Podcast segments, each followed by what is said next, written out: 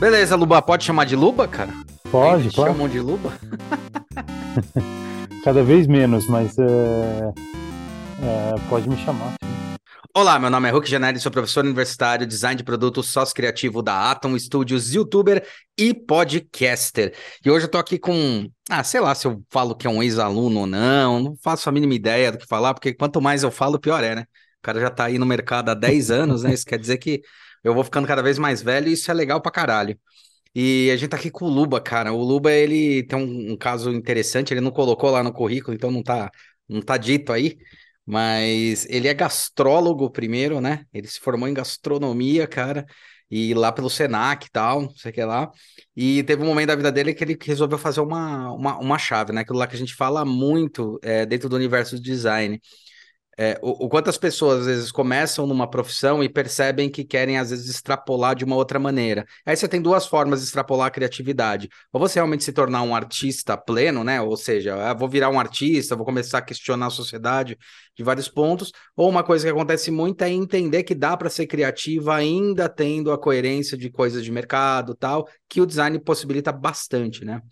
E dentro disso ele se apaixonou por essa área e foi estudar design aqui no Brasil ainda, porque agora ele está, estou falando diretamente com ele da Itália, lá são seis horas da tarde, é, e ele começou a fazer aqui no Brasil no IED, e depois foi se desenvolvendo, foi ganhando mercado, ganhando mundo aí, tá hoje na Itália há cinco, seis anos, né, pelo que você falou. Exatamente. E, pô, muito legal, então vamos trocar uma ideia, e vamos entender um pouco como é que é esse olhar de quem estava aqui no Brasil, teve duas possibilidades de dois tipos de, de, de profissão, eu acho isso bem legal. Ela, elas, elas convergem bastante. Inclusive, o trabalho de conclusão de curso foi em cima da junção das duas coisas. Fez o projeto do caralho. Nascido em São Paulo, Luiz Otávio tem mais de 10 anos de experiência como designer industrial, tendo trabalhado inicialmente como consultoria, se aventurando em uma variedade de produtos, desde mobiliário à ventilação e ao mundo da linha branca.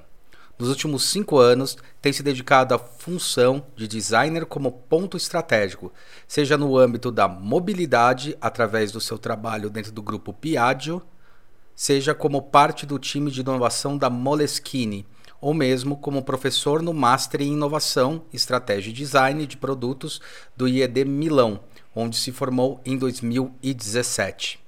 E aí a gente vai trocar uma ideia com ele para entender, pô, por que que ele real- realmente saiu do Brasil, qual que foi a intenção e quais foram as buscas, o que que ele percebe de coisas boas e ruins dentro do design no Brasil, já que muita gente fala, ah, no Brasil não tem oportunidade, eu tenho, como é que funciona isso? Então estamos conversando com um monte de gente aí ao longo do mundo e vamos que vamos. Luba, valeu aí por ter aceito, cara, e finalmente consegui marcar com você, né, velho? É, finalmente, Hulk, obrigado mais uma vez pela, pela oportunidade de, dessa conversa. É sempre bom poder trocar uma ideia contigo, reviver alguns momentos do passado que a gente é, conviveu juntos. Mas é, é, sim, são 10 anos que eu estou na, na profissão, como você mesmo disse, e eu me reinventei não só uma vez com, com a mudança de carreira para gastronomia, mas até mesmo dentro do design. Acho que a gente, como você disse, faz parte de uma profissão que é muito mutável e que cada dia tem uma revolução diferente acontecendo e, e é inserido em, em até mesmo coisas que são completamente diferentes do, do, do, do que era o design industrial de Uhum. 20 anos atrás. Uhum. Um, e parte da, da, da minha trajetória foi muito em função disso, em, em função de estar sempre buscando algo que nem mesmo eu sei, sabe? É um pouco uma é, inquietude é, constante que eu sempre tive, um, até mesmo quando eu estava fazendo gastronomia, ou quando trabalhei em gastronomia, a gente se conheceu em 2008, que 2008, eu né? trabalhava no Senac. É. Um, 2008 2009 que eu trabalhava no Senac e depois fui fazer o IED na verdade você foi um dos responsáveis por é, eu estava na beira do precipício pronto para me jogar o Hulk foi aquele que deu o empurrão final. E, e não, não olho mais para trás no sentido que acho que em termos de, de carreira é uma carreira que se encaixou muito bem com a, o meu jeito de pensar e o meu jeito de ver o mundo. É, um, uma coisa foi levando a outra e hoje estou é, tô aí mais de 10 anos de carreira, hum, nos últimos cinco aqui na Europa. Uh, e hum, não sei o que vem pela frente. nem, nem quero Aos saber. Né? poucos né? eu vou ver, exatamente. Não quero, nem, quero nem planejar. Esse que é... Cara, e daí você pode até perguntar, né, como é que é, essas coisas de network e tal, eu acho super importante, a gente comenta bastante, né? Como é que a gente se encontrou, né, nessa história toda? Muito engraçado, né? Talvez o Luban não tenha falado por respeito e tal, mas o que aconteceu? É, a minha ex-mulher, né, ela, ela tava no direito, e daí ela tava muito infeliz nessa coisa do direito, já fazia oito anos que ela trabalhava com isso, e ela, ela sempre teve vontade de fazer coisa de cozinha, né? Gastronomia, né? Gastrologia, tal, que é o, o, o termo que seria, né? Virar uma gastróloga. E daí a gente procurou junto, ela achou lá no Senac, né? E aí foi fazer é, gastronomia lá. Foi aí que eu encontrei o Luba.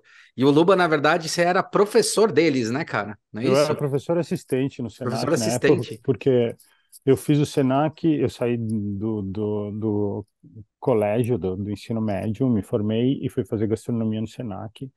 Uh, no meio do, do curso, fui fazer uma especialização na França, voltei para o Brasil. Sim, verdade, pode escrever. Uh, e depois de formado, fui trabalhar na mesma universidade que eu tinha me formado como professor assistente.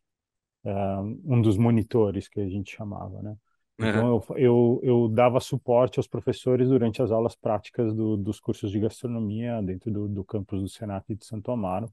E foi ali que eu conheci a lei e depois uh, comecei a frequentar um pouco do, do, do da, não só do ciclo de amizades, mas também da, da o Hulk e, e, acabou que uma coisa levou a outra e entrei no mundo do design um, muito com a ajuda do, e suporte do Hulk e, e, uma coisa levou a outra e agora são mais de 10 anos que mais de 10, vem, é.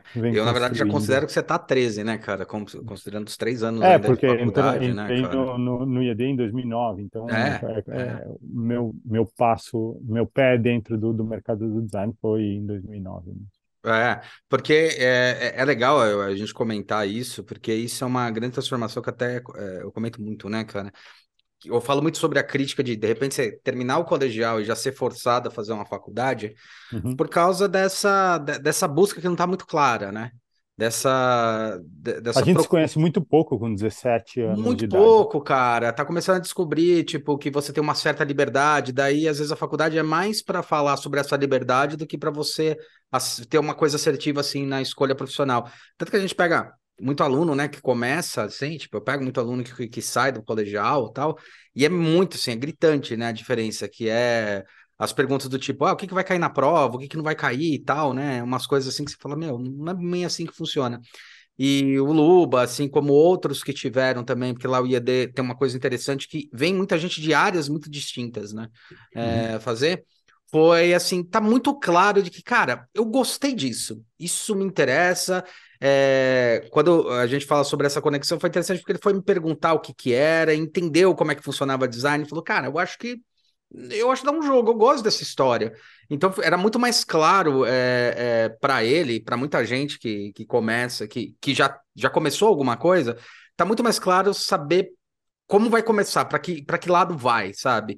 Então não tá preocupado se vai ter nota para passar de ano, mas tá preocupado, pô, essa linguagem é legal, porque isso aqui eu posso usar pro resto da vida, isso daqui é interessante uhum. para minha, minha carreira, para meu negócio, e assim por diante. E foi assim que a gente acabou é, então, isso era uma coisa bem legal. Ele foi um cara que eu acompanhei nesse sentido, que ele era de uma outra área, veio, acho que foi, foi o único, assim, mais forte, que eu acompanhei mesmo. E que era, era muito claro que, assim, a escolha da segunda faculdade não foi uma escolha, ah, vou fazer design, vou ver o que dá. Falar, caramba, eu acho que isso daqui tem a linguagem que eu estou precisando, tem a linguagem que eu acredito mesmo, tem essa busca que o que ele comentou logo é, no começo do, do, do podcast, né? Cara, agora, essa mudança de áreas, né? Mudança não só de profissão, mas mudança de país. Por que uhum. essa escolha da mudança de país? É, é melhor aí? O design é mais reconhecido aí? Como é que funciona essa história? Bom, antes de mais nada, a mudança de país veio hum, por uma oportunidade hum, pura e crua, na verdade. É, tinha, uh, eu tinha voltado para o IED para fazer equivalência para ter o diploma do MEC então eu precisava fazer algumas horas, e isso me permitiu É uh, verdade. concorrer a uma bolsa de estudos. Uhum. E um, eu concorri para uma bolsa de estudos no IED aqui de Milão para fazer uma pós, é um master em estratégia, inovação e design de produto. E acabou que eu fiz todo o processo seletivo, seleção de portfólio, etc., faz prova, entrevista e tal. E acabou que eu consegui uma das bolsas do, do master e Legal. vim, e vim para cá. Um, mas já era uma coisa que eu já tinha a intenção de hum, ter uma, profund, uma profundidade maior, no, de conhecer um pouco mais de como é o mercado europeu, como é o mercado gringo mesmo do, do, do design, porque um, eu trabalhei por um, sete anos com o André Marcolino, que já teve aqui no podcast com, com você. É, já teve, com... foi professor do IED, trabalhou anos e anos no, na MAB e tal, é um cara... Sim, sim. O, o André, praticamente, a, a, hoje é um, acho que é uma das pessoas que tem maior background de design de linha branca uh, no Brasil. É. Uh, eu trabalhei com ele em consultoria por uh, desde 2012 até 2017, quando eu ainda estava aqui. Eu Caramba, continuei trabalhando para ele daqui, fazendo trabalho remoto. Um, e a verdade é que em todo o processo do meu trabalho com o André, eu sempre quis ter uma profundidade maior com relação ao papel do design dentro de um ecossistema como uma empresa. A, a, a necessidade que eu tinha era de entender se aqui na Europa, ou na Europa, que é talvez um dos pontos mais evoluídos nesse sentido, uhum. um, se o design poderia fazer parte de uma parte, como se fosse a parte de decisão da empresa, o decision making process, uhum. o design, se o design fizesse parte disso. E a verdade é que o master que eu fiz, ele me permitiu, me deu instrumentos para fazer parte dessa, desse grupo seleto de diretores, etc. Que é uma coisa que no Brasil tem, tem, mas tem pouco. Não são todas as indústrias que têm. Um, normalmente é, é, um, é, muito verticalizado no design muito, como é. estilismo. É. Ainda está mudando agora, principalmente com a parte digital, mas é, mesmo assim no Brasil ainda é muito enraizado o design de produtos, que é o design que eu me apaixonei, que é o design que eu amo fazer, um, que é ligado ao produto tangível ele no Brasil tem uma certa limitação, porque ou você vai trabalhar em uma empresa como automobilística, ou é linha branca, ou é mobiliário, e fica um pouco nisso. E eu não estava satisfeito com, com esse cenário. Uh, então, eu resolvi meio que botei, fiz all-in e joguei todas as fichas nesse master. E acabou que uma coisa foi levando a outra e foi meio que um efeito dominó. Uhum. Uh, eu fiz o master, o master me permitiu fazer o estágio, o estágio virou trabalho e agora eu já estou no segundo trabalho efetivo aqui na Europa. Uh, e meio que entrei como designer industrial no master, saí como parte de um time de inovação estratégica dentro de uma empresa automobilística. Qual empresa? E depois. Foi da Vespa, uh? Exatamente. Eu, fui, eu trabalhei na Piaggio por quatro anos. É. E é, dentro da Piaggio, no time de estratégia e inovação da empresa, ou seja, eu não, eu não colocava a caneta no papel para desenhar nada. Uhum. Eu, eu, desenhava pesquisa. Sim, é uma coisa sim, que, sim. que agora no Brasil está tendo muito mais uh, atenção e muito mais sim. procura por serviços desse, desse gênero. Mas quando eu saí, o Brasil tinha muito Não, nem pouco. sonhava, nem sonhava muito nisso. pouco. É, nem sonhava. Uh, um, quem fazia normalmente são institutos de pesquisa, como Ipsos, Cantar, E etc. Mandala, Uh, mas Box estúdios, 20, exatamente, estúdios 23. de design que eram dedicados para isso, praticamente não tinha. É. E era uma coisa que eu queria explorar. Uhum. Um, e o Master me deu não só a ferramenta para fazer isso, de pesquisa etnográfica, uh, secundária, primária, etc., mas também me permitiu entrar dentro de uma, de uma empresa como a Piaggio e fazer isso como trabalho por cinco anos, quatro anos. Uhum. Um, e dali meio que re me reinventei mais uma vez. Então, é, é, atualmente eu faço parte do time de inovação dentro da Moleskine, mas eu faço praticamente o trabalho de marketing de produto mais do Uhum, que design puro. Uhum. Um, como eu sou um pouco enxerido, na verdade eu faço um pouco dos dois. É, eu, eu fico meio que entre marketing e desenvolvimento de produto, que são os dois times que tem dentro da empresa, não tem um, um time de design dentro mas eh, eu sou atualmente a única figura que é responsável por ser um pouco híbrida nesse sentido, Uhum. de pensar nos produtos um pouco mais como uma visão estratégica da empresa. Cara, isso, isso é muito louco, né? Porque a gente tá discutindo muito no Brasil, né? E é, é engraçado, porque isso aí que você falou é um negócio bem, bem delicado, né? Você vai trabalhar com produto no Brasil, ainda se coloca numas caixinhas, e realmente, além de se colocar numa caixinha, né? Você tem muita essa não visão, essa visão ainda piramidal de algumas estruturas, né?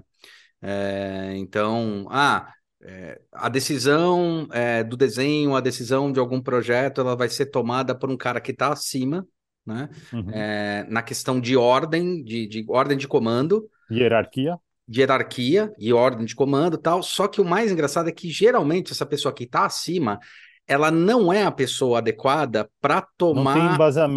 vazamento para tomar, entendeu? Então, assim, não é. Ela, ela vai muito, a gente percebe muito ela indo pelo gosto dela Sim. e pelo gosto dela tomando a decisão emo emocional, né? A gente sempre fala sobre o lado racional, que às vezes as empresas acham que é racional, mas elas não são. Porque se elas fossem racional, ela fala, pô, tem um cara abaixo, abaixo só em relação à hierarquia, tá? É, Uhum. tá um cara abaixo, que é o designer geralmente, tá? Ali no, no pensando tal, que ele já pensou todo esse processo.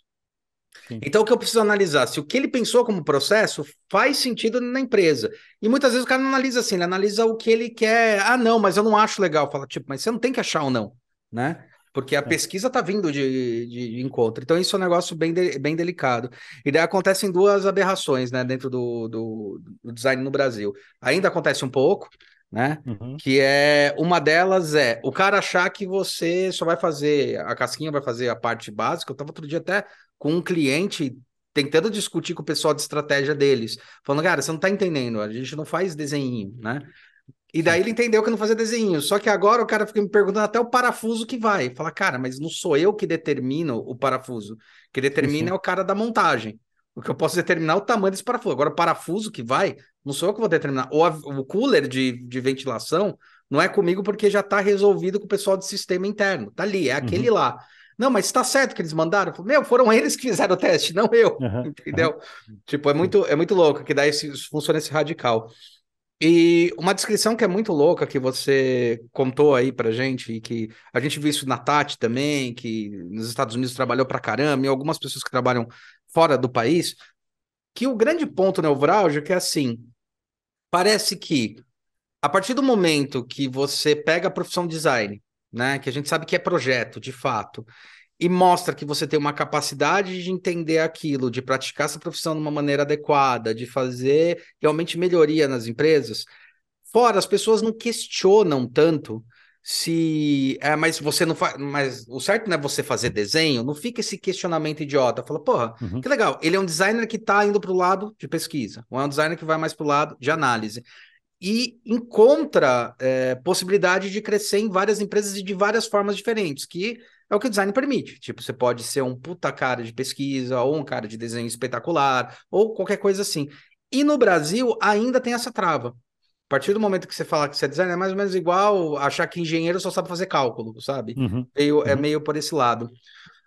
E a gente vê que o crescimento, tipo, teu ou o crescimento dessas pessoas que vão para fora, ele é mais rápido em relação ao reconhecimento da profissão quanto profissão. É óbvio que você vai ralar para caralho, isso nem vou discutir, né? Ralar para caralho, mas as pessoas sabem o que você é e o que você tem capacidade para fazer. Elas não ficam questionando a cada passo se você sabe que você está fazendo aquilo lá que você está fazendo, né? Isso é um fato, né? Aqui no Brasil é bem mais complicado, né? Sem dúvida. É, um, acho que a grande diferença é que aqui tem um sistema que é, pelo menos, é, é o, o que a gente sempre tenta se construir como dentro do Master, que é uma uhum. coisa que até falo para os meus alunos, porque hum, uma coisa que a gente acabou não citando, hoje eu dou aula. Sim, verdade, verdade. Então, é que está lá no currículo. Quarto né? ano. É, é. é. Esse ano vai ser meu quarto ano dando aula no mesmo master onde eu me formei aqui. Caralho. E o que, que a gente martela muito durante o master é de, é de virar uma pessoa em formato T. Isso. O que é uma pessoa em formato T? Que tem uma, uma verticalização muito grande, uma especialização muito grande em um tópico específico, que no caso é o design industrial, mas que tem uma visão, tem um lado transversal muito importante, que é de, ok, eu conheço todo todo o mecanismo da empresa e eu consigo navegar pela empresa de uma maneira muito mais tranquila. Tanto que hoje eu trabalho com Excel, que é uma coisa que eu nunca fiz na, uhum. na minha vida profissional, e hoje eu tenho que fazer praticamente todo dia, porque eu faço análise da performance dos produtos que eu coloco no mercado. Uhum. Então, um, acaba que você, como designer, acho que a, a, grande sacada do ser designer é que a gente aprende a aprender. Sim. Acho que é o ponto mais vital da nossa profissão, porque hoje você está desenhando uma caneta, amanhã você está desenhando uma geladeira, você tem que aprender muito rápido sobre aquele mercado e você uhum. tem que uhum. absorver muito. Então, você não passa perrengue se você quer exercer a tua função mais vinculada a um, uma parte de pesquisa ou você quer exercer a tua função numa numa de um lado um pouco mais uh, mais estratégico dentro de um, de um ambiente de marketing você consegue muito bem ser uma, uma figura muito mais mutável do que outras outras profissões uh, permitem. E, e ser essa figura em formato T é essencial para fazer esse trabalho. Sim Sim. É, é, é, a gente chegar nessa gestão aí do T, que é justamente isso, né, cara? É um negócio importantíssimo que você colocou, porque é uma coisa que já vem sendo discutida há um tempo. E o que, que é, assim, né, é, a gestão em T de, de um jeito mais leigo? Cara, você sabe que, que ponto que você tá, você sabe o que você precisa fazer, só que você sabe também que para você tomar certas decisões e, e, fazer escolhas adequadas projetualmente, ou para projeto, ou para pesquisa, ou para análise, você às vezes depende de, uma, de um outro setor da indústria, da empresa, uhum. ou até de um uhum. cliente, de alguma coisa assim. O design como gestor, e aí é que a gente fala, por isso que a gente fala que design é projeto. Então, o projeto, o que, que o projeto pede? Muitas vezes o projeto pede que eu vá falar agora com o cara da produção. Porra, mas ainda uhum. o desenho não está pronto. Não importa, eu preciso falar com o cara da produção para entender se vai atravancar alguma coisa lá na frente para poder realmente resolver ou um problema de construção, ou um problema projetual, ou qualquer coisa assim. Essa é a verdadeira característica do designer, né? É, que é justamente essa gestão. Então o cara ele para num ponto e fala: Meu, deixa eu falar com tal pessoa, ou agora é momento de eu falar com o fornecedor, ou agora é o momento realmente de eu prototipar, ou agora é realmente sentar e desenhar alguma coisa, ou fazer uma pesquisa, uma segunda, terceira, Sem quarta dúvida. pesquisa de levantamento. Né? Isso eu acho que é uma coisa interessante. E é legal porque está dentro das, das profissões mais, é, mais contemporâneas, as profissões que estão exigindo essa é, é, validação de problemas complexos, né? Essa, uhum. essa análise de problemas complexos de uma maneira muito mais dinâmica. A nossa profissão já tem há um tempo isso, ela foi, ela surgiu desse jeito, e eu acho que a maioria das empresas já estão, pelo menos fora do país, já estão começando a entender isso muito claro. Ou já estão começando, não, já tem isso muito claro, envezado uhum. na, na estrutura. É... Agora, você não acha também que é o que acontece no Brasil é uma questão de protecionismo ou é posição? Quando a gente fala de empresas é, multinacionais dentro do país ou empresas multinacionais fora, você uhum. acha que tem uma grande mudança em relação ao olhar? Ou é o que, que determina essa, essa, essa escolha para que lado correr, entendeu? Para ser bem sincero, acho que é um pouco ainda cultural do Brasil. Uh, ainda tem. Está mudando, eu vejo, pelo menos do, do, das minhas interações, não só com IED e em São Paulo, que eu tive algumas oportunidades de, de dar aula, mas uhum. também com a plataforma, eu estou dando aula de um módulo específico voltado para análise de mercados e tendências na Aprender Design, não sei se, se você conhece, é uma plataforma online de. Conheço, de conheço. Conheço, legal. para design. Um, a, o que eu estou enxergando é que está tendo uma mudança maior em direção a o design como instrumento e ferramenta não só de embelezamento das coisas, mas de exatamente aqui a gente brinca que design é, usa divide a palavra design de decodificação de sinais. Ah, que legal. A gente, a gente é, é, é, a gente é decodificador de sinais, a gente é um pouco tradutor da, das coisas que estão acontecendo no mundo e acaba capturando isso e conectando os pontos para trazer alguma coisa que seja hum, que traga valor para a humanidade de, um, de uma certa forma. E é um pouco do que você falou, e eu acho que é uma correlação muito direta com a tríade do Breakthrough Model. Não, não uhum. que tem que ser factível, viável e desejável ao mesmo tempo. Uhum. Você não pode saber, você como designer, não pode saber uh, só se é desejável, ou seja, a parte do fazer o belo, mas uhum. você tem que também entender se é a, se a empresa que eu estou trabalhando consegue produzir isso e se é viável para o modelo de negócios que eles têm. Então, tudo isso é meio que nosso trabalho como, como ente da inovação dentro das empresas acaba trazendo isso muito muito presente. E eu acho que no Brasil está mudando isso. Se você olha empresas como Natura, Ambev, Uh, todas as, as, as, montadoras, todas uhum. têm uma visão a muito. A Ford muito já teve uma reestruturação pensando nisso. É aquela Sem coisa dúvida. que a gente estava discutindo até com o. Brastemp, Consul, todas Brastemp. eram muito centradas no usuário. Uhum. Uh, infelizmente, uh, eu entendo que a maior parte das empresas brasileiras são, na verdade, de médio e pequeno porte. Isso. E, e, e quando é assim, o cara tem, o, o dono da empresa tem que decidir se eu vou colocar esses 20 mil reais para produzir, para comprar mais uma máquina para produzir mais, ou se eu vou investir numa empresa de design que eu não sei qual vai ser o retorno do investimento. Que é essa a grande chave que a gente tem no Brasil de bloqueio. Esse é o grande bloqueio, o grande obstáculo. É o dinheiro que eu estou investindo no, design, ele vai se pagar no uhum. longo prazo, no médio prazo? E acaba que é, é complicado convencer, porque no, no final das contas é tipo um, um leap of faith, no caso, né? Uhum. Eles têm que meio que acreditar numa coisa que não é nem real. Você, Sim. como designer, você já está visualizando, você já está fazendo 3D, você já está fazendo o sketch, você está fazendo todo o modelo de negócios do serviço, está uh, fazendo toda a, a, parte de análise de, de produção, investimento do, do, do molde para fazer a injeção, enquanto que o dono está querendo saber o que, o quanto isso vai me custar. É, Porque era essa a, a, a, grande a grande dificuldade que eu via no meu trabalho com o André é uhum. ok, eu tô eu pago para vocês fazerem uma coisa, mas eles ficam meio que sem ter a, a certeza de que aquele investimento o ROI, o Return of Investment, vai valer a pena ou não. É. Então, é, é, eu acho que é essa um pouco a diferença da cultura no Brasil, porque tem uma pulverização muito maior de pequenas e médias empresas que não tem uma crença uma cultura no é. trabalho do design. Ah, eu acho e que, acho cara...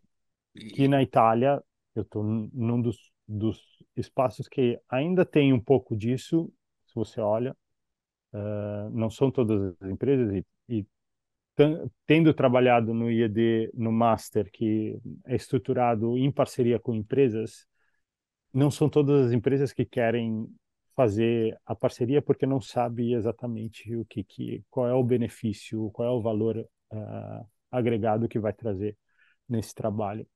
E mas em compensação tem outras que investem tudo porque acreditam que faça verdadeiramente a diferença. Não só o trabalho do design como como o trabalho efetivo, mas também da interação, de contaminação de outras áreas e de uma renovação de ideias que pode acontecer através do, do dos projetos desenvolvidos uh, com um designer em si, numa empresa que muitas vezes não tem isso dentro. É, eu acho, eu, você estava comentando isso aí, até levantar essa questão, né? Ah, Mas, na verdade, quando a gente olha para os países, você vê que o grande fomento de crescimento de vários países são as pequenas e médias empresas, né? Elas que Uhum, geram muito mais o PIB, geram muito mais a economia, né? Elas giram essa economia. Quando a gente pensa em, em, em faturamento, em coisa dentro da própria, da própria, do próprio país, né? E as, as, as, as multinacionais, elas já estão mais centradas, entendendo que elas têm que fazer uma linguagem mais mundial, tal, não sei o que lá. Mas eu acho que você toca num ponto, quando a gente fala de estratégia, de negócio, de, entendimento, que a, a minha dúvida é a seguinte, né? Você que trabalha mais nessa área, eu acho que você pode até esclarecer de uma maneira interessante isso. Eu acho que falta muito é, dados e informação, tanto das empresas elas darem esses dados, quanto dos designers conseguirem gerar esses dados, e às vezes é por falta da empresa conseguir dar, para conseguir ter, ter índices, ter informação de quanto melhora o crescimento quando você é, insere dentro da sua cultura um tipo de profissional que é o profissional do design voltado para essa parte de inovação, né? Quando a gente fala de inovação ou de inovação, ou de novos produtos, não importa, né? Ou de pesquisa, não importa. Porque eu sinto que faz, é, é muito difícil para o empresário ele entender o seguinte: tá, estou contratando você para fazer um projeto. É, uma, uma coisa que eu percebo que é um problemaço é que as empresas falam, pô, mas eu estou investindo em você, sei lá, 30, 40, 50 mil em você para fazer isso. Você está falando que é investimento, mas o quanto você está melhorando? Como a gente não tem parâmetros do que era e depois uhum, mostrar para o que foi, tá? uhum, É, o cara ele não consegue perceber que existiu realmente uma melhoria naquilo. O que ele uhum. percebe é simplesmente que ele gastou 50 mil. Fala, tá, cara, você gastou 50 mil, que a gente tá falando que é investimento, mas você deixou de gastar, você deixou de perder 300, 400, 500 mil, porque a gente melhorou muito da otimização do seu projeto. E agora, esse retorno está sendo justamente você é, não ter mais problema na produção, problema no extravio, problema na montagem, um monte de coisa, é, até estratégia, até na distribuição tal. Você não acha que também isso que faz muita falta, fato de não ter dados anteriores, ou as empresas não estarem organizadas de um, desse modo, quando a gente fala de empresas de Uhum. pequeno e médio porte, você não acha que isso prejudica porque lá na frente o cara só olha o quanto ele gastou com você e não o quanto ele economizou, porque ele não tem parâmetro anterior? Ah, talvez, eu acho que na verdade é, faz parte do nosso trabalho criar esse, esse banco de dados. É, entrar numa empresa e entender exatamente qual é a situação atual para poder projetar algo para o futuro. No sentido que não só entender o impacto na cadeia de produção que você tem atualmente, mas se você consegue justificar para o cara que está te pagando que, ok, se você investe 30 mil eu estou te criando um produto novo, qual é a oportunidade de negócio que tem nesse produto? Ou seja, qual é o tipo de usuário que eu estou, qual é o público-alvo que eu tenho? É um público-alvo completamente novo para o meu cliente? É um Uhum, público-alvo completamente novo, qual é o potencial de penetração de mercado desse produto? Qual é, quais são os números que a gente pode extrapolar com relação a isso? Tudo esse é um trabalho que, na verdade, o André faz muito bem, porque ele é uma pessoa que pensa muito nessa parte estratégica do sim. impacto que o design pode ter. Quando, e, e foi alguma, um, um grande legado que eu peguei dele. Um, e eu acho que são poucos os, os designers que começam a pensar em números, que Uhum, começam a entender um pouco mais. Ok, vocês estão me contratando para redesenhar é, essa estante para vocês. Qual é o número? Quanto? Qual é o volume que vocês fazem atualmente? Qual é a penetração de mercado que tem? Qual é o market share? Tem algum competidor que vocês estão querendo alcançar com essa, uh, com esse produto? Tem algum, uh, algum? Quais são os, os qual é a, a moldura que não pode ser retirada? Então, toda essa parte de análise que vem muito da que eu adquiri com a minha herança da pesquisa, uhum. eu acho que serve como KPI, serve como Key Performance Indicator para justificar o investimento da empresa. E a verdade é que no Brasil não se tem tanta cultura de mostrar para a empresa o quanto ela está gastando e o quanto está gerando. Porque se você faz essa análise e consegue entender que ali tem oportunidades para ou se gastar menos ou se fazer mais dinheiro, você já consegue justificar o investimento do teu trabalho. Uhum. E acho que faz um pouco é, é um pouco uh, acho que a gente tem que pegar a responsabilidade para a gente no sentido de ensinar o interlocutor que está da outra parte, que acho que é um dos grandes problemas que a gente tem um, normalmente no, no, na questão do ensino do design é a falta de conexão, criar empatia com a pessoa que está do outro lado. A gente normalmente chega para uma apresentação e fala: Olha que coisa bizarra de linda que eu fiz, uhum. olha, maravilhoso, uhum. custa menos, vai. Não é assim que ele está uhum. pensando. Ele está pensando, mas isso daqui vai me gerar, vai me gerar lucro. Isso daqui, ok, ele está me, me, me tá economizando aqui, mas ele está pedindo 50 pau. Eu hoje tenho esses 50 pau, mas eu posso fazer mais 10, 10 produtos assim, em vez de investir nele. Então, são todos esses equilíbrios que a gente, que pelo menos na minha época que eu estava no Brasil e que eu estava trabalhando uh, com isso, eu não fazia esse trabalho uhum. de uma análise profunda de, ok, para onde que o business está indo, para onde que uhum. o negócio está indo, para onde que a empresa está indo, qual é a visão da empresa, para onde vocês querem ir, Uhum. Vocês estão uh, com um público-alvo específico? Qual é o potencial desse público-alvo para esse mercado em que eu estou atuando? Eu estou fazendo uma embalagem de shampoo, como que vai ser? Uh, qual é o usuário para quem eu estou fazendo? Mas uh, eu, você está pescando esse usuário com algum produto atualmente? Se sim, não vai canibalizar quando eu colocar mais um? Então, toda essa, essa análise do negócio tem que ser feita. Uhum. E, e eu acho que quando a gente faz com uma visão do designer, a gente abre os olhos da empresa para algumas coisas que eles muito provavelmente não estavam enxergando antes.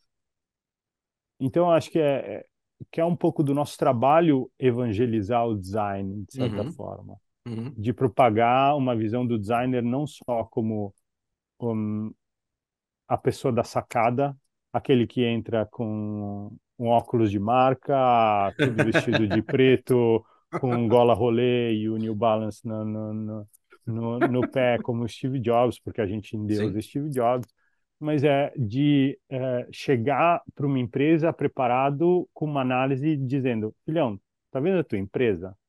Ó aqui, e mostrar para a empresa o, quais são os problemas e elencar para eles. E falar, uhum. tá vendo esses problemas aqui que eu identifiquei? Você concorda comigo que você tem esses problemas? Uhum. Vamos resolver esses problemas juntos? ó, tem essa solução aqui. Essa solução aqui pode te trazer é, uma marginalidade mais alta, pode é, trazer um público-alvo que hoje você não alcança. Então, são todos esses, esses parâmetros que a gente acaba consegue medir através das oportunidades que a gente tem, talvez não necessariamente com números precisos, porque não tem um relatório da, do, do, mercado, porque não tem isso, porque não tem aquilo. É, porque demora um tempo você gerar um relatório, essa é a verdade. sem dúvida, sem dúvida. Mas é, é, hoje em dia, com acesso à informação, você entra, você entra no Instagram e você olha o competidor. Ah, o competidor tem 20 milhões de seguidores. Ah, se eu pegar 10% desses 20 milhões de seguidores, que, olha o potencial do mercado. Sim. Sim. Então você começa você vai começando já... a ver onde é que você tem o Blue Ocean, o Red Ocean de todo essa Exatamente. Essa exatamente. Uhum. E aí você consegue entender qual é onde podem estar as oportunidades para você fazer um serviço novo, fazer um produto novo. Então tem algumas áreas que você consegue identificar simplesmente da análise dos competidores e nada completamente fora é, da casinha, surreal, fora da né, casinha. cara? Não, é abrindo o Instagram, é, olhando o, os preços dos competidores e entendendo onde estão as lacunas.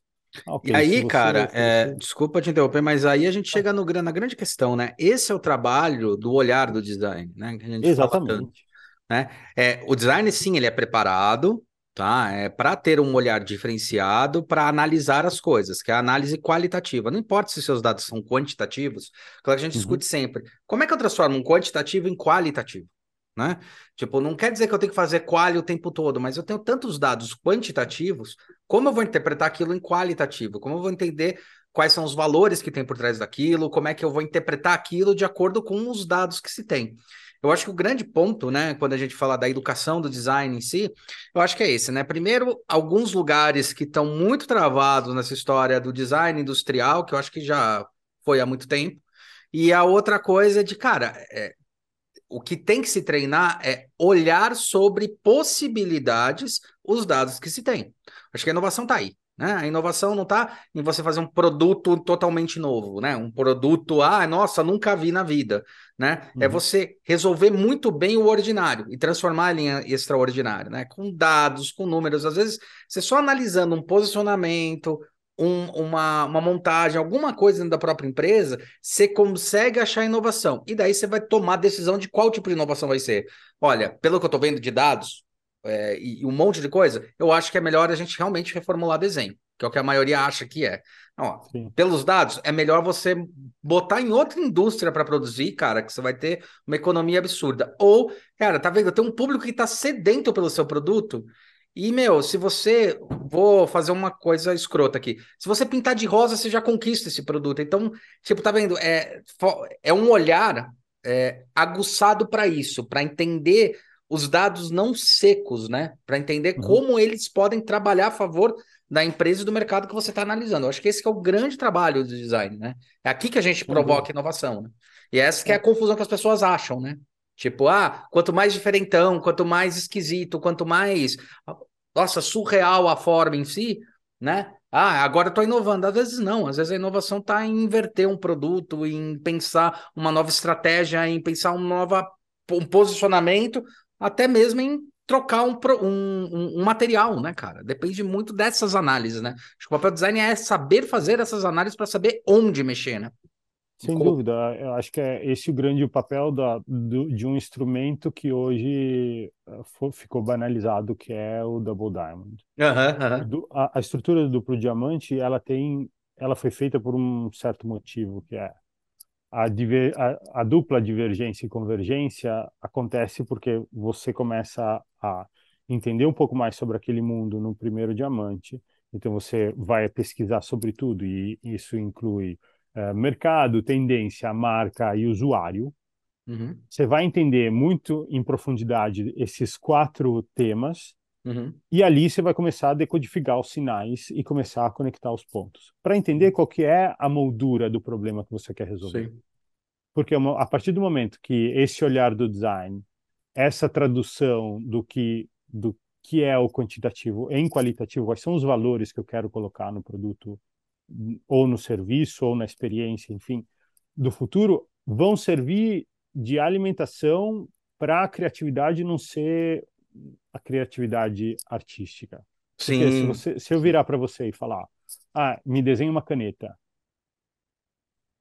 te dá um bloqueio automático, porque Sim. não é, ok, que tipo de caneta você quer? Para quem que eu estou fazendo essa caneta? Que material que ela tem que ser? Qual é o mercado dessa caneta, qual é a marca que essa caneta vai ser, qual é o usuário, quais são os valores desse usuário. Você começa a, a colocar, se impor um monte de perguntas para poder não desenhar só mais uma caneta, Sim. mas desenhar uma caneta que tenha sentido. Desenhar uma caneta que tenha um lugar no mundo e que exista por um certo motivo. Porque a gente já tem produto demais no mundo. Sim se a gente não faz nada que tenha valor para o usuário final, fica muito complicado seguir adiante. Então, e aí eu entro num, num questionamento que eu. É... Até para te perguntar, para te provocar mesmo dentro disso, Luba, que é, cara, a gente precisa de mais produto no mercado? Para ser bem sincero, eu me pergunto isso todo santo dia. Acho que é a, minha, a grande cruz que eu carrego como, como designer porque eu me pergunto se, se o que é o, o, a grande frustração que eu tenho como profissional uhum. é qual é o benefício que eu estou trazendo para o mundo uhum. e acho que é um, essa a grande falha do sistema que a gente vive atualmente e é por isso que eu tento minimizar isso criando o frame correto. Uhum. Se eu consigo entender o que que meu usuário valoriza, o que que meu usuário está precisando, qual é o problema que ele está enxergando na interação com o produto que eu estou fazendo. A partir do momento que eu tenho esse entendimento profundo de, ok, tem um, um problema que eu tenho uma resposta para, a partir dali, o que eu criar vai ter um impacto positivo na balança porque no final das contas vai estar respondendo uma aflição, um anseio, uh, uma preocupação, um desejo, uh, vai estar respondendo valores que uma pessoa do outro lado tem. Porque se eu não fizer esse trabalho de análise, eu vou estar simplesmente vomitando produto no mundo que não precisa de mais coisa. E acho que é por isso que tantas marcas tem uma conexão tão grande com os usuários no final das contas. Porque conseguem criar a resposta para esses anseios, esses medos, essas uh, dificuldades que as pessoas estão tendo. E é legal, porque às vezes elas conseguem provocar isso, né? A gente sabe, não necessariamente criando mais produtos, mas criando um vínculo real, né? Sem a dúvida. gente tem, uh, a gente teve aí uma, uma crise aí durante um período, talvez até 2010, talvez um pouquinho antes, que foi a, a porra do storytelling, né? O storytelling mal contado, né? O storytelling uhum. daquele jeito, ah, olha como eu sou uma empresa amiga, né? Diferente de é, uma mudança, eu acho que no comportamento de consumo, é, talvez dos milênios e até é, os, os antecessores, antecessores não, os, os que vêm ainda, os que estão vindo ainda, que foi a percepção que o que essa marca vende se ela tem um, se, se ela se ela conversa com os ideais que eu acredito, né? Que a Exatamente. gente fala muito sobre a marca espiritual, a gente fala muito sobre, cara, é, que daí começam a surgir de fato uma coisa que é, é bem diferente do storytelling, tem gente que confunde que é o manifesto, né? Uhum. Que é, olha, e ainda tem, tem, tem umas empresas que eu já vi que estão abusando desse manifesto fazendo merda, né? Mas assim, o manifesto real que é quais são os ideais, o que a gente acredita. Então, as pessoas começam a entender o que as empresas querem, o que elas apostam e acreditam, e aí sim elas veem se aquilo faz sentido para a jornada delas. Jornada que eu digo, jornada de vida mesmo, né? Então, assim, uhum. essa empresa realmente ela colabora com isso? Vale a pena eu consumir? Porque eu estou entendendo que não é só o, a caneca que eu estou consumindo, mas é como isso está sendo feito. Eu acho que a gente está conseguindo, dos 10 anos para cá, queira ou não queira, né, já botar na cabeça do consumidor que o impacto de um objeto não está limitado a ele mesmo. A descartabilidade não está limitada a onde é que eu vou jogar isso daqui, para onde vai ser descartado. Mas espera aí, como é que cheguei até isso? Sim, né? sim que é uma, um, uma grande questão. E daí a gente chega muito nesse ponto da, do discurso. Como, dentro disso, né, que eu achei que foi muito bem colocado por você, como a gente faz para mostrar para as pessoas se elas precisam consumir ou não? Porque tem uma questão também do mercado querer empurrar coisas e trabalhar muito com esse desejo.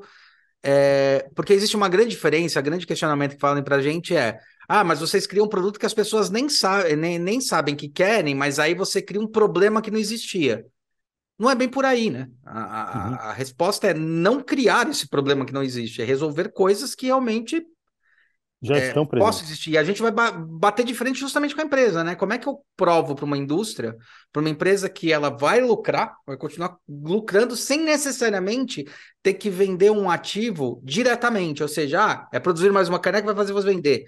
Não, cara, é às vezes você se posicionar no mercado, é às vezes você fazer, é, mostrar quais são as questões que estão envolvidas para a produção disso, que vai fazer as pessoas consumirem mais você e não necessariamente consumir o produto, mas consumir os ideais, entender que você faz sentido para a vida delas.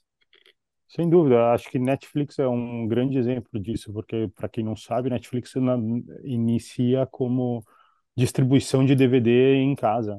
Isso, e, de, de, e, fita cassete, eu acho que era fita cassete. Fita, fita cassete, era, depois DVD. Era enfim, fita. É. É, era, era um competidor do Blockbuster, então você tinha uma subscription e você recebia DVD uma, uma vez por semana, uma vez por mês, enfim.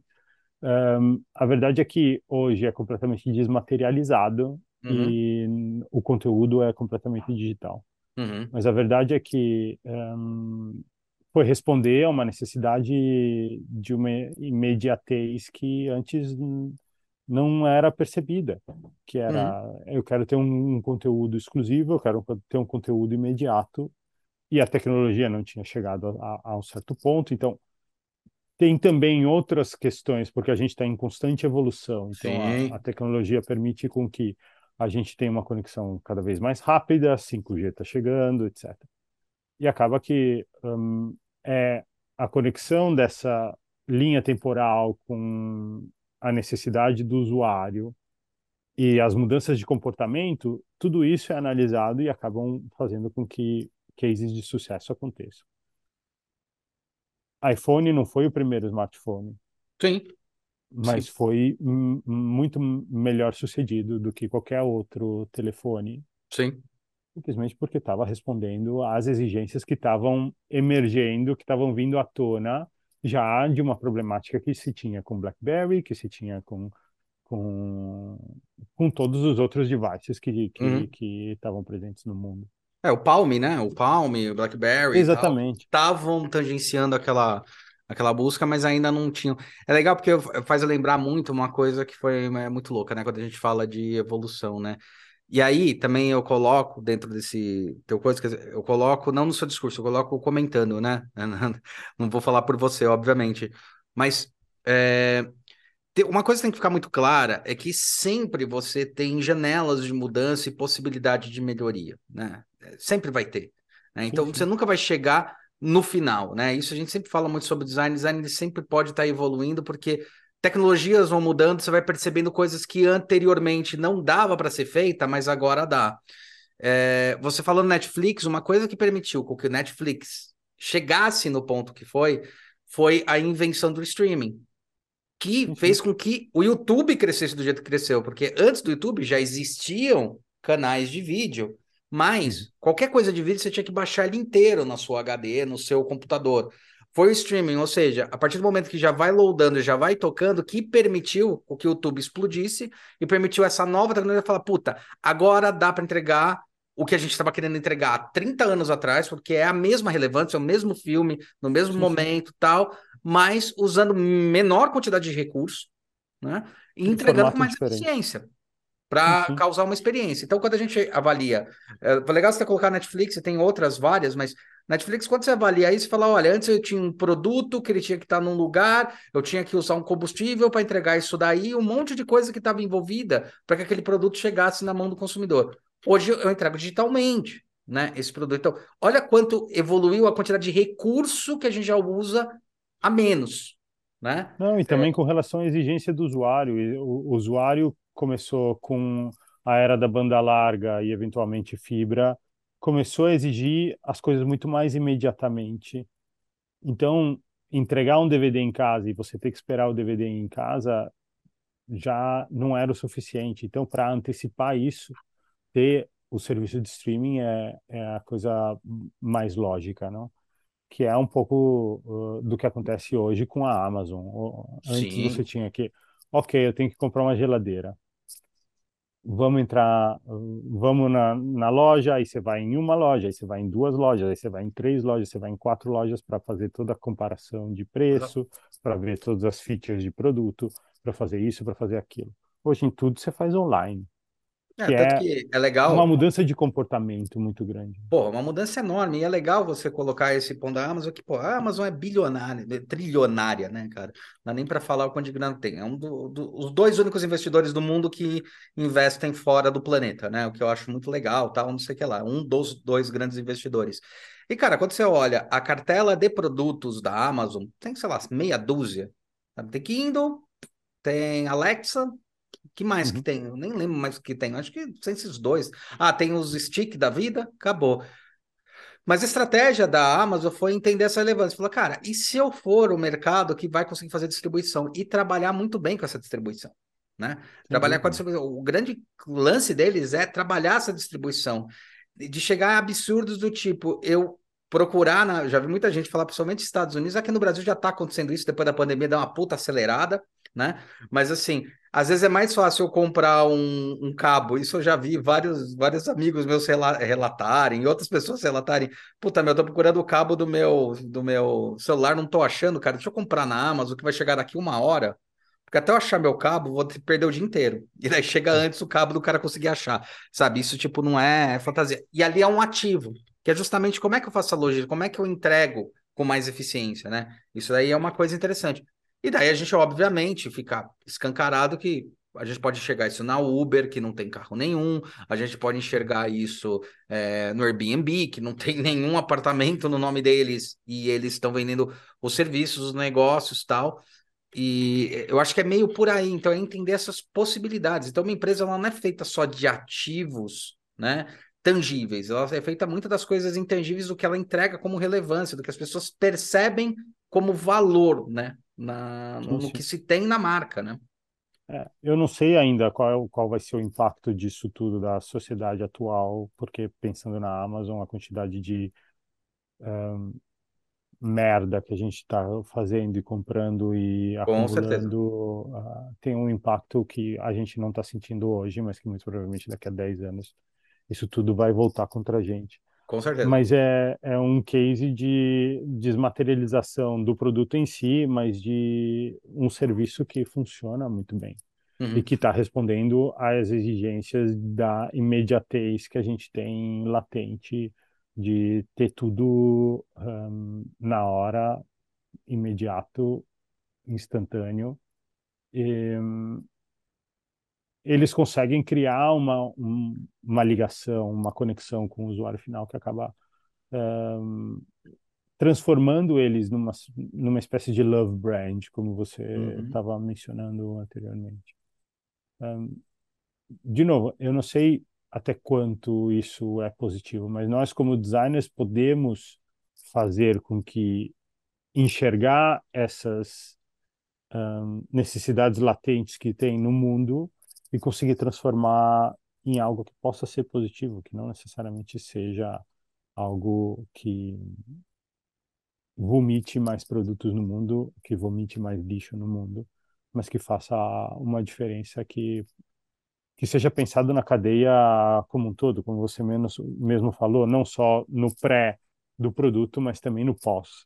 E aí eu entro numa, numa questão, perguntar para você, eu vou falar minha opinião Uhum. É, não precisa concordar ou não a sua opinião. A grande questão no negócio da, da Apple, né? Da, do carregador. O que eu apoio a Apple, o que ela fez. Eu apoio que ela meteu menos carregadores, carregador que meteu a menos é, menos combustível para trazer mais produto, consegue fazer mais efetivo, uma caixinha menor, todo um processo menor que eu enxergo como relevante. Eu enxergo toda a cadeia de transformação disso. Uhum. E a gente está sofrendo aqui no Brasil processo atrás de processo do pessoal falando o quanto isso é um absurdo. Eu não acho. Eu não acho. Porque uhum. ninguém está obrigando você a comprar, ao contrário do que muita gente fala, ninguém está obrigando a você comprar o, o, o, o, carregador deles. Até porque eles já mudaram até a própria entrada de carregamento. Não, você pode usar qualquer um que você tem em casa. Tipo, eu sei porque eu usei isso, eu, tá aqui comigo, né? Uhum. É, eu sou a favor do que a Apple faz, eu acho que tá, é, é importante. Só que você não acha também que existe um problema gravíssimo, que é uma coisa que eu sempre questionei, que é a porra do, do consumidor. O consumidor ainda não se entendeu como parte do problema. Ele gosta de jogar a culpa na empresa, mas ele não se entende Sem como dúvida. parte do problema. Tipo, ele não consegue entender. Faz sentido. E, e, e, também não consegue entender, é uma coisa que eu sempre discuto muito dentro disso, só para fechar, que, ah, devia cobrar menos. Não, cara, você não está entendendo que o valor de um iPhone, o valor dos produtos dele, não custa nem 15 dólares, 20 dólares para fazer isso, quanto tangibilidade, mas é tudo que está envolvido atrás sistema, hardware e o valor da marca. Você está pagando tudo uhum. isso. Então, assim, não tem nada a ver uma coisa com a outra. O que tem a ver é que eles estão transportando menos, está gastando menos combustível, está tendo menos queima, um monte de coisa. Você não acha que também tem um pouco de culpa disso? O consumidor tem que começar a, a ter a responsabilidade. Porque era muito fácil falar, ah, a culpa é da empresa. Agora não, agora a culpa é tua. Você que está consumindo. É você a merda. Tipo, você sabe que você tem um monte de bundinha, eu sempre falo, você tem um monte de bundinha e cabo na sua casa. Tipo, é óbvio que você tem, né? E, tipo, por que, que você está criticando? Tipo, será que não é um pouco disso também? E daí cria essas aberrações, tipo, processo do Brasil, que eu acho, eu acho surreal, eu acho escroto pra caramba. Sei que muita gente não concorda comigo, acho escroto pra caramba. Ah, o Sul ganhou o processo em cima da Apple. Vai se fuder, cara. Tipo, a Apple tá certa. É uma empresa que falou, eu vou gastar menos combustível, cacete. Porra, vou queimar menos coisa. Não, é, eu, eu, eu concordo contigo e eu acho que está tendo já uma mudança, seja por, pelo lado da empresa, de algumas empresas, não de todas, mas está é, tendo uma mudança. Uh, um dos grandes exemplos é a Patagônia, que no passado a, a propaganda era não compre o, esse, não compre o nosso, o nosso casaco. Ah, é, é verdade. Pode... Nossa, é verdade, pode escrever. Então, uh, tem uma mudança de mentalidade de hum, tomar responsabilidade também do lado do usuário, de se colocar como centro e parte do problema, não é só. Porque eu acredito que, tudo bem, a obsolescência programada serve para trazer mais lucro para a empresa. Mas serve para trazer mais lucro para a empresa porque a gente está comprando no final das contas. A gente você pode esperar mais do que um ano para trocar de celular. Você não precisa trocar de celular pode, todo ano. Pode, claro que pode. E é a mesma coisa, tipo, se, se, se você comprou um iPhone, muito provavelmente não é seu primeiro iPhone. Se você tem mais de 30 anos de idade. Não é o teu primeiro iPhone. E se não é teu primeiro iPhone, muito provavelmente você tem o carregador do, do teu iPhone antigo. Então, filhão, eu acho que você tem que começar a tomar a responsabilidade do que você está fazendo e do que de como gerenciar isso tudo. Um, eu acho eu acho que a Apple podia ter tipo amortizado o que ela não está gastando com o carregador no preço do tá. iPhone. Uhum. Tipo, 30 dólares não acho que seria um absurdo, mesmo porque tem um markup muito alto só pela marca. Sim, markup gigantesco. Mas um, mas as pessoas estão pagando. Nem, nem, que então... fosse, nem que fosse só por um valor percebido, né, cara? Sem dúvida, sem dúvida. Faz sentido, é, tipo, valor faz sentido. Já, já, já que você está fazendo. Já, a gente está fazendo esse esforço pelo planeta para ajudar vocês a continuarem comprando e permanecerem fiéis ao que a gente está fazendo, te dou o desconto disso. Faz sentido. Não sei. É, eles, é. eles, fizeram, eles já faziam isso, né, cara? Quando a gente para pensar. Aqui, aqui no Brasil durou muito pouco para o pessoal fazer sacanagem. Mas você levava o seu antigo e recebia um novo, se ele tivesse quebrado, Sim. o cara volta aquilo lá para reciclagem, para não sei o que lá tal. Mas, bom, de qualquer forma, só lembrando disso. É, com relação a isso, ainda tem um descarte, é, um pouco como a cápsula da Nespresso, né? Que por muito tempo você jogava diretamente no, no lixo e depois eles começaram a recolher um, para poder reciclar, etc. Mas é uma coisa que por muito tempo ficou ficou indo para lixão e, Sim. E, boa. Um, mas eu acho que está tendo uma mudança de consciência. Está tendo uma mudança de consciência e tem muita empresa que agora está fazendo toda a parte de, de se adequar ao, ao, ao Acordo de Paris, de um grau e meio até 2000, 2030, redução de emissão de CO2, etc. Então tem uma mudança de mentalidade que está acontecendo e acho que vai ser muito mais estressada por todos os as, as pontas da cadeia produtiva, não só no consumidor final, mas acho que a gente vai começar a, a entender um pouco mais de, de um, como se adaptar a essa nova realidade, que acho que é um pouco, essa questão do carregador é um exemplo bom, mas eu acho que se você lembrar, há tipo 15 anos atrás, quando São Paulo começou a falar, ok, sacola de plástico agora, a partir de agora você tem que pagar. Sim. O que teve de gente que reclamou Sim. foi um absurdo. Sim, então, tudo normal. que é novo Sim. requer um, um certo processo de adaptação e de maturidade. Um, mas eu acho, eu, sou, eu, eu, concordo com você que, que tem que ter uma mudança de, de mindset completo com relação a, ok, eu também sou responsável por uma parte desse problema. Então, fazemos, cada um fa faz o seu sacrifício. Tudo bem que esses conglomerados gigantes eles têm que fazer na certa proporção, né? Eu que sou uma formiguinha, não sou nada perto de uma Apple que, como você mesmo disse, ganha é a empresa mais valiosa do mundo. Então, uhum. não custa nada eles fazerem a parte deles também. É, eu acho que uma coisa que eu vejo em grandes empresas, grandes mercados, é justamente isso, né? Na, na verdade, eu vejo que empresas multinacionais, elas estão muito mais preparadas para a transformação e gastar menos, até pela própria ótica deles, assim, uma porca faz uma puta diferença na cadeia de uma empresa que faz muitos produtos. Uhum. Então você vê empresas como, eu dou exemplo aqui da Tilibra ou Suzano, que são empresas de papel, e, cara, desde o manejo sustentável, que é plantar o coisa, até usar o, todos os recursos que eu retiro daquela, uhum, daquela uhum. árvore, né? Sim, são usados ao extremo, a reutilização de água, porque aquilo é gasto. Os caras já perceberam isso.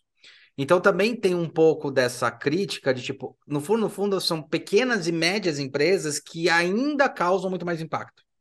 Quando a gente fala sobre esses tratados, porque elas elas, como elas estão mais escondidas, né, não são todas que aparecem, ou é mais difícil você é, é, ver todas, elas cometem mais as coisas mais, mais absurdas, né?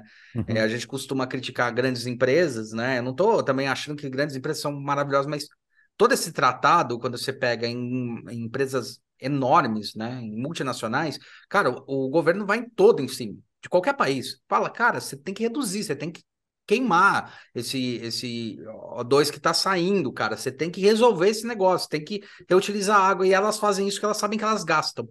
E uhum. pequenas uhum. empresas eu vejo que ainda não, e elas criticam muito, né? Então acho que também isso é um negócio muito interessante para entender essa mudança de mindset. Mas, Luba, de qualquer forma, a gente deu uma hora aí, não quero mais tomar seu tempo. Queria saber como é que eu faço para falar com você, entrar em contato com você e qual é o curso que você está dando lá no IED da Itália para galera aí fazer. É, bom, é, para entrar em contato comigo, tem o LinkedIn. Uh, tá embaixo, acesso, galera. Acesso muito frequentemente.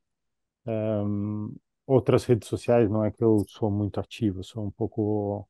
Sou mais espectador, eu uso mais como, como se fosse uma espécie de televisão do que qualquer outra coisa. É, é, e com relação a, aos cursos que eu dou, atualmente estou dando não só no IED aqui em Milão, no Master in Strategy, Innovation and Product Design, que é um, um Master em inglês, uh, que tem a duração de um ano. Eu, eu, dou atualmente um de um a dois projetos, eu acompanho, como mentor do, do, da turma. Mas também tem na, na plataforma Aprender Design, aí do Brasil, eu estou dando um, um, curso específico sobre análise de mercados e tendências, um, que é, tem uma, uma pegada muito mais voltada para pesquisa, então é muito mais uma análise do, do, do ambiente em que a gente está inserido para poder uh, fazer, como a gente estava conversando, ter a leitura do olhar do design como, como ponto de partida e como ponto de diferenciação para uma empresa, para uma marca, para uma pessoa e começar a enxergar o mundo de, um, de uma certa forma hum, como designer, como decodificador dos sinais, como a gente estava falando antes. Muito bom, Luba. Cara, não sei se quer deixar um recado final, alguma coisa? Não, eu quero te agradecer mais uma vez da, da, da conversa, acho que foi uma hora que passou voando. Que bom. Foi, foi um prazer enorme. Eu te agradeço mais uma vez o convite. Cara, eu que agradeço, parabéns, cara, pela jornada que você fez. Eu acompanhei você, como a gente estava comentando desde o começo, né? Legal ver isso, acho do caralho, né? É, ver que realmente é aquilo que a gente. Agora falando sobre postura de professor, né? Você vê aquilo lá que você vai colocando na cabeça das pessoas, você vê transformando, cara, nas novas gerações, fala, puta, que legal, cara. Finalmente não estão falando mais que design é desenho. Puta, graças a Deus, uhum. velho, né? Então, isso é legal pra caramba. Eu tô sentindo isso também nos novos alunos, né? Vai procurar, não é sabe porque sabe desenhar bem, uhum, uhum. mas é porque, pô, eu quero saber como transformar as coisas, né? Isso é bem legal. E galera, ó, é, então acompanhe, tá aí embaixo todos os canais e coisas dele, todos os links do curso, inclusive, tá? Não se esqueça de se inscrever aí no canal, ó, a gente tá aqui no podcast, é, aqui no, é, no no Spotify e nos agregadores, não só Spotify, mas em vários agregadores de podcast, tá?